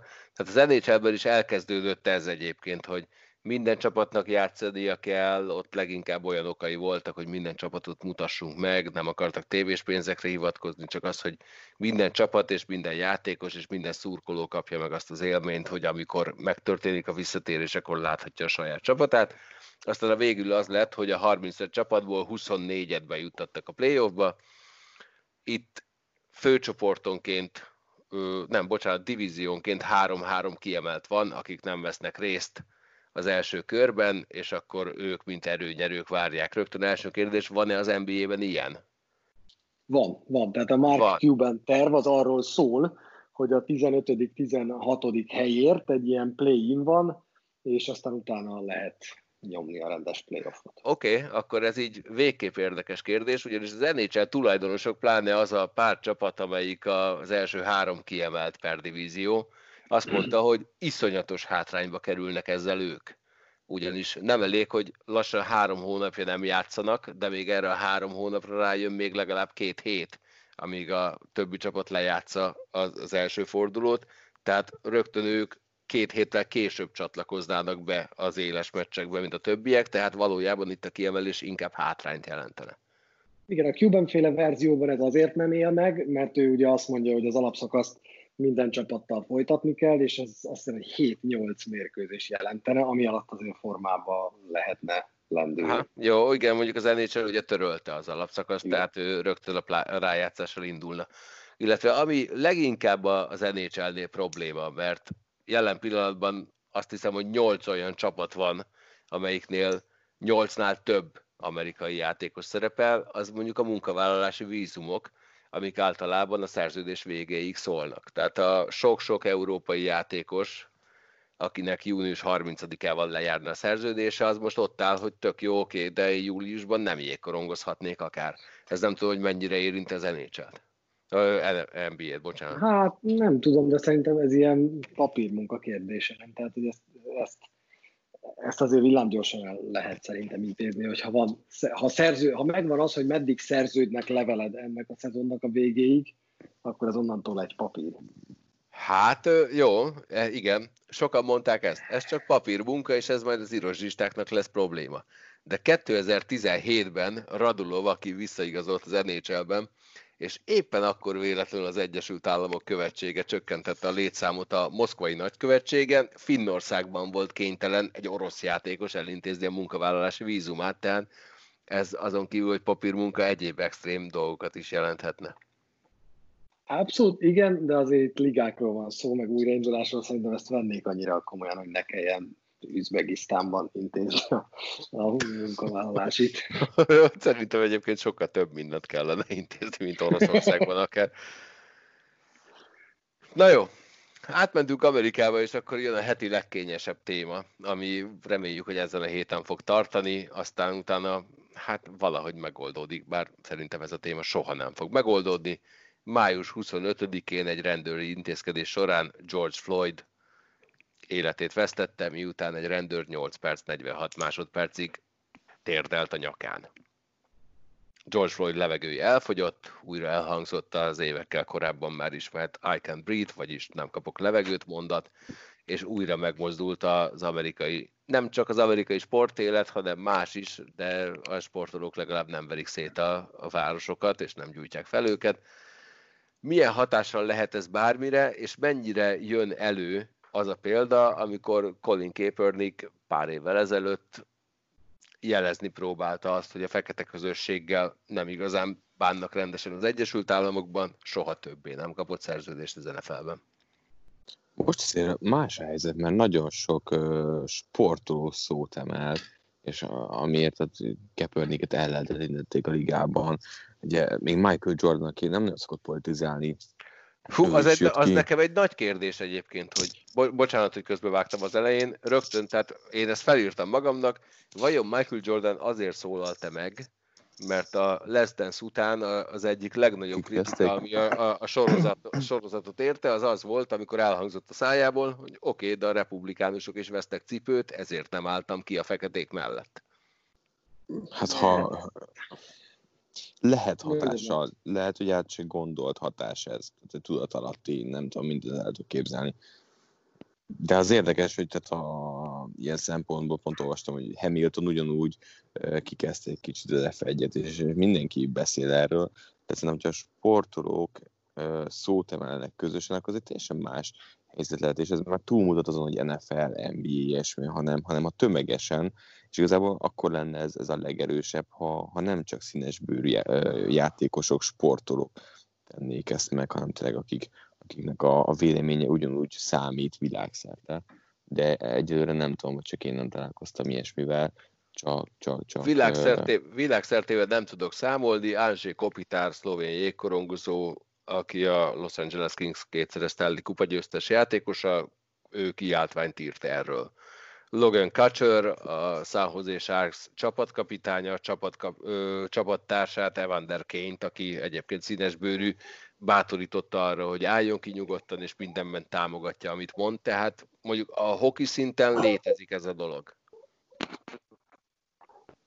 Szerintem NBA-ben is, tehát én is láttam több, több játékost, aki, aki közölt erről tweetet, meg, meg, meg felszólított arra, hogy mindenki békésen, de azért, azért emeljen szót. Úgyhogy én is látom azt, hogy, hogy mindenki nagyjából elkezdett ezzel foglalkozni. Igen, csak tehát, hogy nem most, tehát, hogy Brady is jön ki közleménye, meg, tehát, hogy, hogy persze most erre szinte már kötelességük egy valamilyen kommunikációval kijönni. Tehát, hogy most már szinte azt nézik, hogy ki az, aki nem ír majd erről. Inkább az a kérdés, amikor elülnek ezek a viharok, akkor valaki beszél erről, hogy akkor szót emele, mert innentől kezdve most már nem csak arról szól, hanem, hanem a saját játékosok már vannak el, magukat is védik ezzel akármennyire is, mert, mert pontosan ezzel maradhatnak feltétlenek.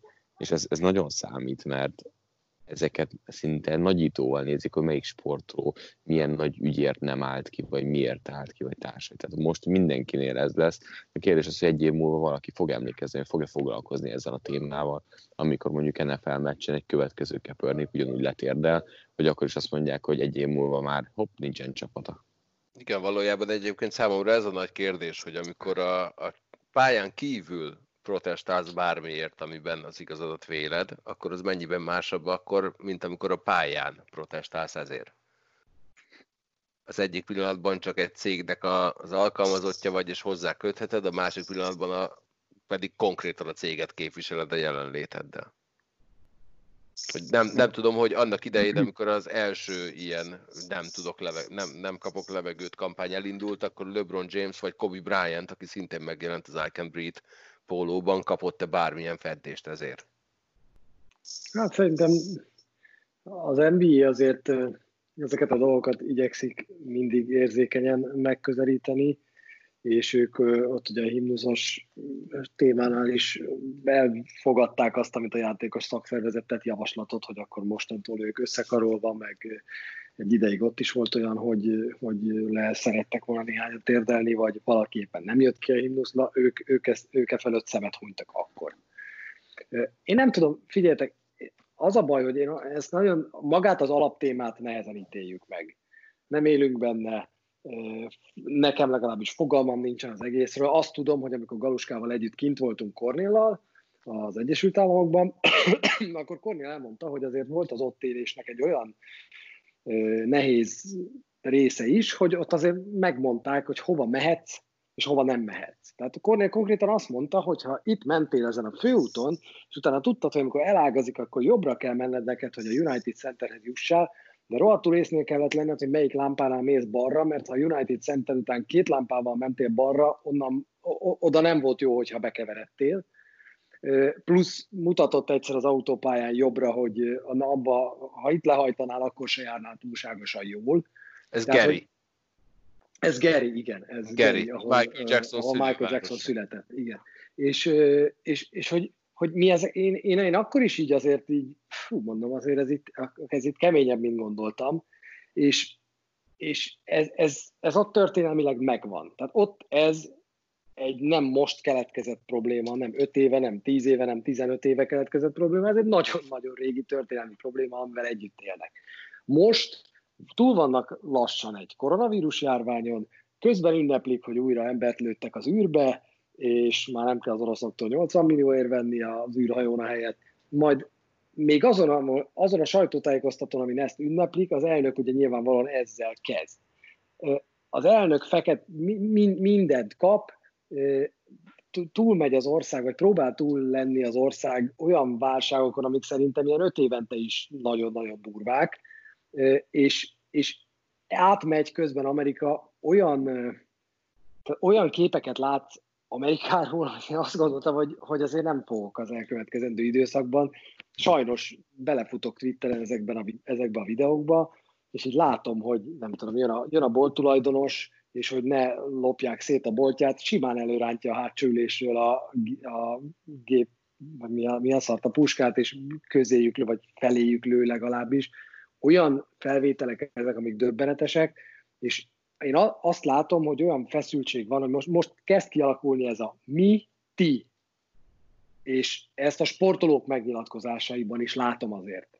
Tehát James általában ilyen helyzetekben, hogy az NBA-nél maradjak, hogy nem okos. Tehát ezt már sokszor beszéltük, hogy nem a gyors reakciók legügyesebb játékosa a LeBron James, és most is az van, hogy szerintem bárkinek, aki megnyilatkozik az ügyben, és most kell vigyázni, mert a UFC lesz a pozitív példa John Jones, szerintem az a, az okos, hogyha valaki négyet, ötöt ebben a helyzetben nyel, mielőtt bármit tweetel, bármit kiír, a több 10, 20, 30, 40, 50, 100 millió követőjének, mert olaj lehet minden a tűzre.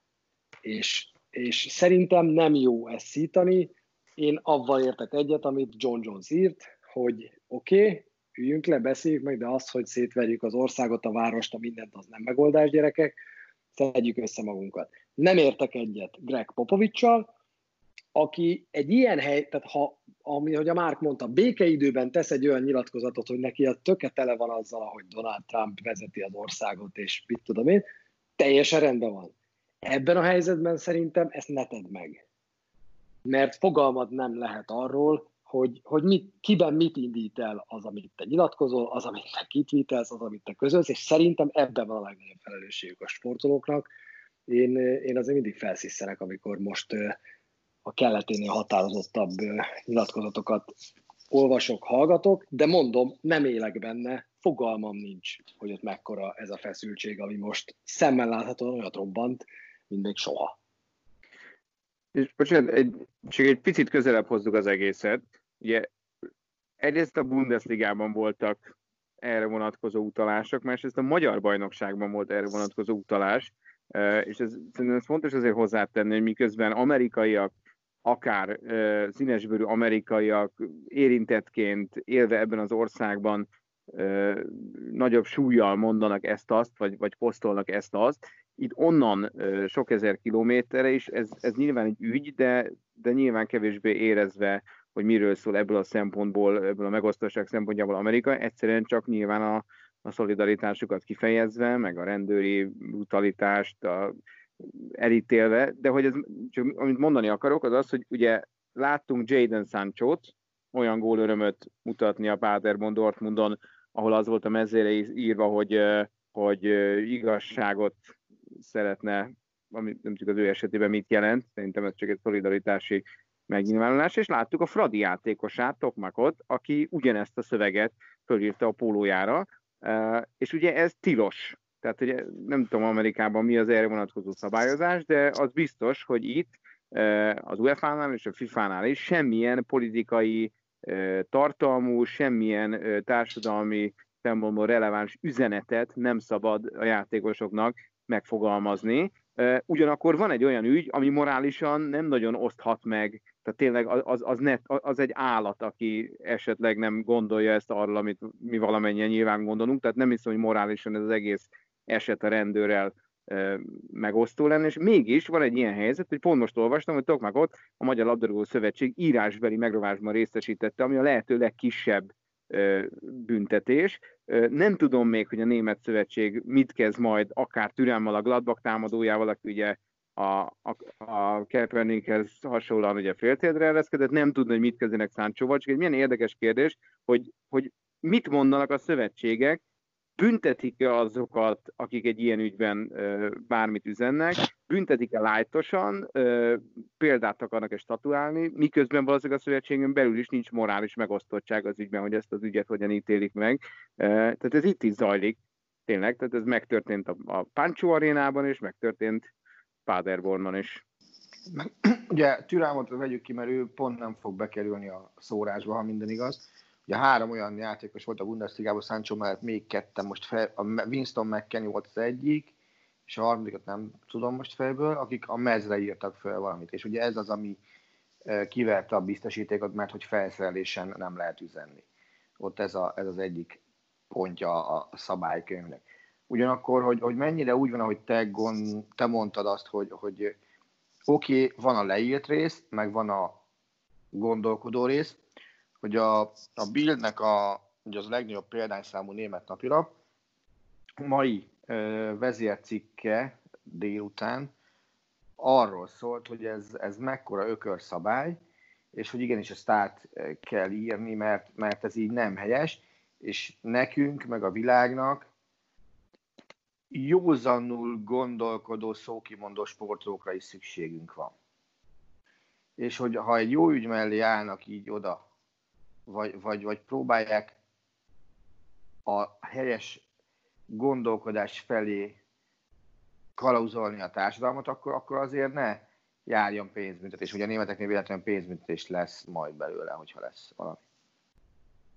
Hát igen, csak ugye ebben az a, ebben az a vészes, vagy a veszélyes, hogy maga az eset, aminek ugye vélelmezünk, nyilván ezt még nem tudjuk, vélelmezünk egyfajta esetleg rasszista indítatást, de mondjuk amit biztosan látunk, az egy, az egy egészen elképesztő rendőri túlkapás, és az ember nyilván ezért súlyosan felelni fog. Csak mint a Csabi elmondott, hogy innen ez nem más, mint egy, most tényleg hívjuk így rasszista rendőri ö, borzalmas túlkapás, hatalommal való visszaélés, és minden, amit ez a 8 fél perc elmond, de valójában az a szöveg, hogy igazságot George Floydnak, az ugye már tartalmilag inkább arra utal, ami az egész országban zajlik, mert hogyan tud egy társadalom igazságot szolgáltatni egy szerencsétlen embernek, akit egy elmebeteg rendőr megfojtott az aszfalton, és ez már ugye, akkor melyik ügy mellé állsz?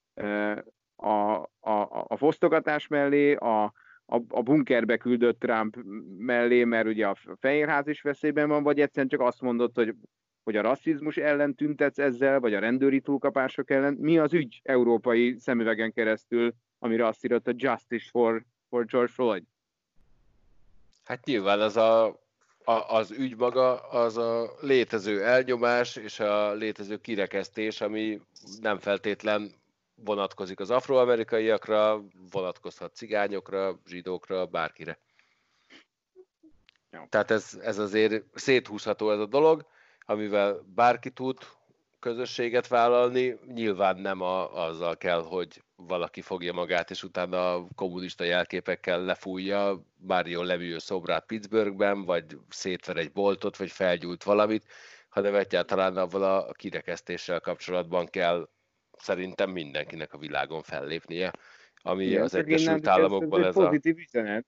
Tehát, hogy akkor, akkor, akkor az a kérdés, hogy, hogy mi lesz büntetendő, mert hogyha nem azon vitatkoznak, hogy most demokrata vagy republikánus elnök legyen, és nem egy ezzel kapcsolatos üzenet megy ki, ami egy rendben lévő politikai rivalizálás, hanem egy morálisan csak egyféleképpen megítélhető esemény sorozatról, akkor igazából mi a különbség a, a jó ügy melletti kiállás, az így módon való társadalmi szerepvállalás, vagy éppen a politikai üzenetek fölösleges küldözgetések között. Tehát ugye azt akarom csak mondani, hogy legyen szó Német Szövetségről, legyen szó MLS-ről, ez egy nagyon fontos pont, hogy egy ilyen morálisan egyértelmű helyzetben, amikor értjük és látjuk, hogy mi a helyes és mi a helytelen, akkor is elkezdik ezt büntetni. Ha igen, akkor nyilván őket tünteti ezt föl rossz fényben, ha nem, akkor pedig ugye az a probléma, hogy teret adnak annak, hogy a pálya tele lesz aláírt pólókkal, és ki ki a maga ügyéért majd fejeli a góljait és emeli a mezét. Ez is egy érdekes kérdés.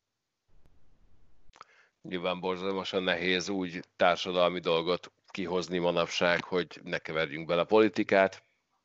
Én megpróbálnék, és azt mondom, hogy mindenki ismerje el a másikat, mindenki tisztelje a másikat, függetlenül attól, hogy milyen színű, milyen hovatartozású, milyen vallású.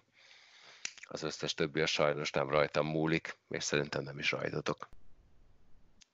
Valaki mondjon egy áment. Ámen. Ámen. Ómen. Nem. Ímen. Híme, jó. Rendben. Na, akkor nagyon gyorsan zavarjuk le azt, hogy kijött a Forbes. A 2020-as, én egyébként ezt nem értem, hogy a 2020-as legnagyobb fizetéssel rendelkező sportolók listájával, úgyhogy 2020-ból úgy ment le 5 hónap, hogy abból valójában kettő nem létezett. De a Forbes kijött a fizetési ranglistájával, és először Roger Federer végzett az első helyen. Attila, te vagy a legnagyobb Federer szurkoló közülünk. Légy szíves, meséld el, hogy egy pályafutása vége felé járó valaki hogy lett fizetési lista elején most. Ráadásul úgy, hogy ugye tavaly emlékeim szerint nem is nyert már Grand Slam tornát sem. Idén meg nem is volt még az Austrian Open-t leszámítva értelmezhető verseny. Én azt gondolom, neki, neki már, mint a márka, uh, Roger Federer, mint márka hoz rengeteget, illetve a, most bevallom őszintén, annyira nem vagyok otthon a, a ruhamárkák nevének kiejtésében, talán Uniqlo, amivel, a, ahogy azt ki kell ejteni, de ha nem, akkor szóljatok nyugodtan. Ugye azzal a céggel van egy baromira jól jövedelmező új szponzori szerződése, abba gondoltok, hogy ez a cég képes volt ráígérni a Nike-ra. És Federer ezért hagyta ott a Nike-t. Két, azt hiszem két éve, vagy egy éve. És ez most beépült. De ma már látod Federert. Több televíziós reklámban, azt hiszem a Barida tésztát is ő reklámozza. Emellett hoznak neki nyilván a, saját vállalkozásai is pénzt. Meg hát az a családi menedzsment azért tud valamit. Oké, okay. a többi helyzet nem tudom, hogy mennyire meglepő. A második Cristiano Ronaldo, a harmadik Lionel, Lionel Messi. Ez nem tudom, hogy meglepő, szerintem nem. A negyedik Neymar, akiről az elmúlt egy évben csak olyan cikkeket olvastam, hogy hát nem is tudjuk, hogy visszahozzuk-e, hát nem is tudjuk, hogy mit csináljunk vele. Tehát ő reális ezen a negyedik helyen? Nem. Ő neki a másodikon kéne lennie, hogyha azt a szintet tudta volna tartani, mint amikor Neymar, mint gazdasági vállalkozás áttelepült Brazíliából Európába. Neki már akkor olyan szerződései voltak, hogy, hogy ha azokat szinten tudja tartani, hogy kicsit ráemel, akkor most, fél, akkor most, most mindegyikük előtt kell lenni. Nem, nem csak a focisták előtt, de Federer előtt is. Tehát neki okay, annyi... De, de hmm. tehát valójában akkor ő sem a teljesítményével járult hozzá ez a negyedik helyhez. Igen. Ő megalapozta önmagát otthon, mint önálló entitást, és vele Brazíliába bármit eladsz. Éppen nem vagyok Brazíliában, úgyhogy nem veszek semmilyen Neymar cuccot. A következő három helyen NBA játékosok vannak, LeBron James, Stephen Curry és Kevin Durant, szerintem ezen senki nem lepődik meg. Majd következik Tiger Woods, aki golfozó, és hát jó, oké, tudom, hogy a felesége megverte őt egy golfütővel, és a South Parkban is szerepelt, ez nyilván egyébként nagyon feldobta az ázsióját ő a nyolcadik, és akkor a kilencedik, tizedik helyzet következik, és akkor Márkhoz fordulnék, hogy magyarázd már meg nekem Kirk Cousins kilencedik helyét, és Carson Wentz tizedik helyét ezen a listán. Azon kívül, hogy marha jó szerződést kötöttek, hát a kb. a semmire. Hát Carson wentz én magyarázni sem tudom, mert Cousinsnál ugye az szólhat a dolog mellett, hogy garantált fizetéssel dolgozik a Vikings-en, tehát minden utolsó cent garantált, és ezt ő meg is kapja. Vence-nél ez, ez nincs is meg, úgyhogy engem ez most egy picit meglepett ilyen szempontból, hogy, hogy Vence ott van a tízes listán, meg engem tökre hiányolom a Forma 1-eseket. Ez egy Lewis Hamilton... 13 én, én sokkal feljebb gondoltam volna. Tehát ő, ő azért egy, egy szupersztár a sportolók között. Tehát akármikor a, a Schumacher érában, vagy tovább a Forma 1 mindig azért tizen belül voltak, Nekem, nekem az első, ami, ami feltűnt ilyen szempontból az, hogy NFL játékos mondani kellett volna, hogy nem Kazinc és nem Vence, az ezer százalék. Nem tudom, hogy milyen egyéb... Nyilván Jared Goff következett volna, aki 15 Hát igen, mert ugye ő a legjobban kereső játékos, ha jól tudnak, a legjobb fizetése, de nem teljesen garantált. Akinek én örülök, az a 11. helyen, helyen lévő Tyson Fury, aki hosszú idő után az első karakter az ökölvívásban. Aki tényleg egy fantasztikus csávó, akármit mond, akármit csinálsz, az valamiért megnézed, mert vagy valakit nagyon megver, vagy borzasztó hülyeséget fog beszélni. Azért hát Tyson, meg, Tyson meccset megnézni? Mit csinál? Tyson, Tyson-t? Aha. Hát nyilván meg. Tehát Mert az... ugye ott, ott már ő bejelezte, hogy na, akkor nagyon gyorsan tenni egy ajánlatot.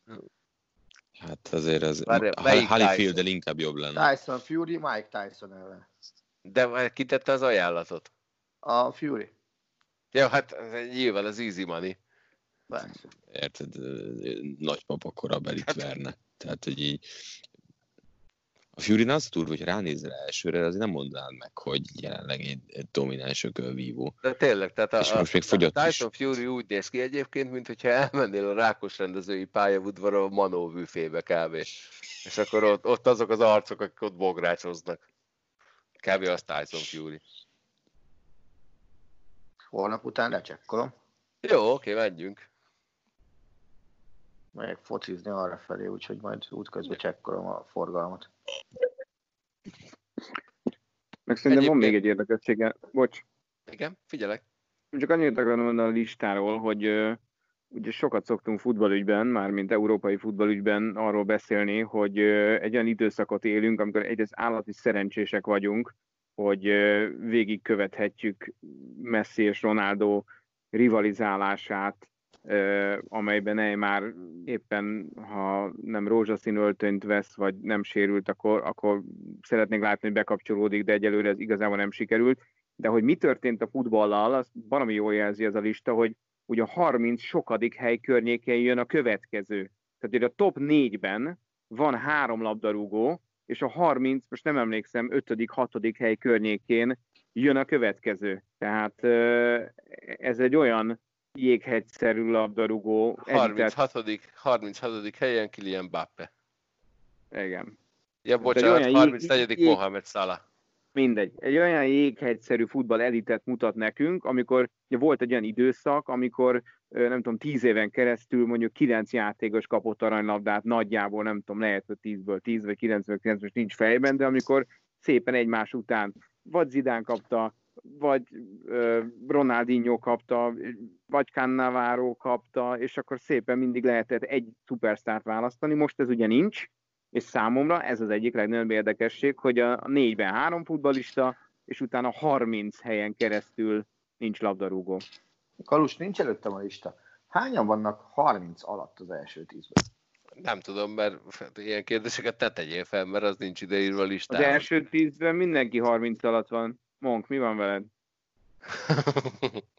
Uff, jó. Jó, oké, nézzük. Azt mondja, hogy Péter nincs 30 alatt, Ronaldo sem, Neymar sem, Messi sem. Neymar 30, Neymar 30 alatt van. 30 alatt. 30 alatt van? Na, akkor egy. Uh-huh. LeBron James biztos, hogy nincs, Curry szerintem nincs, Durant nincs, Woods nincs. Durant van? Szerintem, Curry alatta van. Hát, nem tudom. Nem. Curry, de figyelj, meg, Curry 32. Nekem Jézusom, komolyan. Na, Persze. hát ezt, ezt Curry már régóta itt van. Na akkor szoros verseny ez Bencsics és Curry visszavonulása között, vagy mi? Mit Jó, Attila, fölrakod itt a troll kérdést, ezt aztán nem, nem, nem, nem, nem, de hát persze. Be, be, akarok fejezni, csak ne dumálják közbe. Jó, ahogy, hát ha jó lesz. Ahogy ne, nekem alapvetően az van bajom, hogy a fiatalok között baromi kevés az egyéniség, egyre, egyre inkább uniformizálódnak a sportolók, ugye nem is tudom, hamilton melyik őtök hozta elő példaként. Azért Hamiltonhoz képest Schumacher maga volt a, a megtestesült egyéniség, és, és, és bármit, bármit el lehetett vele adni, meg, meg bárhogy el tudta adni magát. Hát Hamilton a nyomába se léphet neki. Oké, okay. és mit mondtál volna akkor, hogyha Schumacher nem német? Ugyanezt nem tudom. Nekem, úgy, nekem Schumacher ugyanúgy körbe-körbe ment, mint Hamilton. Schumacher attól volt egy hogy, hogy... Carson Wentz 30 alatt van. Egyébként, de tényleg, tehát Schumacher ugyanúgy körbe-körbe ment, mint Hamilton. Mivel volt ügyesebb? Tehát néha Ennyi, eltört a lábát egy egyenesbe. Tehát... Zsolti is fölkerülhetett volna erre a listára, basszus, akkor az is körbe. Hát attól, hogy véres szájú volt. a hétszeres világbajnok lenne, akkor föl kell. Egyébként tényleg, tehát, tehát mondj még egy dolgot, azon kívül, hogy német. Tehát mondj még egy dolgot, amivel Schumacher jobb volt, mint Hamilton. Azt hittem, mint Baumgart. Nem akartam nagyot mondani az elején, na. Igen? Na, hát Meg, nem, tud, tehát ne, nem megnyilat- mondani. Nekem a megnyilatkozása is De- sokkal de mi? jobban tetszettek. Tehát az, hogy, az, hogy, az, hogy tudta, mindig tudta, hogy mit kell mondani, hogy, hogy, hogy a média rácsapjon. Hamilton ebbe sem. Hiá, hiába kapják föl Hamiltont, ő nekem egy sokkal unalmasabb és sótlanabb figura. Mondom, Schumacher a viszonyítási alap nem, nem más a Forma 1-ben, hogy félre. Persze, nyilván az alap nálam Senna mindig is, tehát oké. Okay. De most mint versenyzőről beszélünk, vagy mint emberről? Is is. Én, én fiatal voltam, én nem nagyon emlékszem Schumachernek így, hogy ilyen különleges nyilatkozataira. Én se. Őszintén Mint szóval én se. versenyző, mint versenyző megértem, hogy azt mondod, hogy színesebb, mert, mert tényleg egy őrült volt, és csinálta a sót, és, és olyan versenyeket ment, eh, ami, ami azért ilyen szám, de nem tudom. Azt a részét megértem, mint ember, mm, nem tudom, erre mondom azt, hogy egyébként Brady sem egy izgalmas arc. Tehát most azt mondják, hogy dokumentumfilm jön, nem tudom, hogy milyen Ezt lesz múlt héten megbeszéltük, hogy valószínűleg halálra fogjuk unni magunkat rajta. De ebből is kiderül, hogy a Bák nem hallgatta az adást. De ez nem is számon kérés. Nem is annak szántam. Na mindegy, írjátok meg, hogy szerintetek ki az izgalmasabb, Mihály Schumacher, vagy Lewis. Hamilton, vagy Damon Hill, vagy esetleg Olivier Panis, vagy hogy hívták azt a brazilt, aki egyébként kilökött mindenkit, függetlenül attól, hogy éppen lekőrözték-e, vagy nem. Robert Moreno-ra gondolsz? Nem gondolok senkire. Roberto Carlos. Igen. Ezt nem tudom, hogy Roberto Takuma Sato ilyen volt. Na, Takuma Sato, mondom, mondom, hogy, mondom, hogy brazil. volt brazil. Mondom, hogy brazil, a Dombi Tibiről pedig csak az jut eszembe, vagy nem, bocsánat, Roberto Carlosról az jut eszembe, hogy a Dombi Tibi lefutotta. Azt mondta, hogy az olimpiáról ezt az egy élményt hozta magával, hogy egyszer sikerült lefutni a Roberto Carlos, és akkor onnantól kezdve jó, Mert a Carlos megállt az alapvonalnál. Hát igen, éppen teherbe ejtett valakit. Na jó, lépjünk tovább ezen is. Találkozunk valahol, valamikor, mondjuk egy hét múlva legközelebb. Addig is vigyázzatok magatokra, ne bántsatok senkit, és ne verjetek szét semmit. Sziasztok! Sziasztok! Kiért jöttem Sziasztok. Nincs jön a sziréna. A műsor a Béton partnere.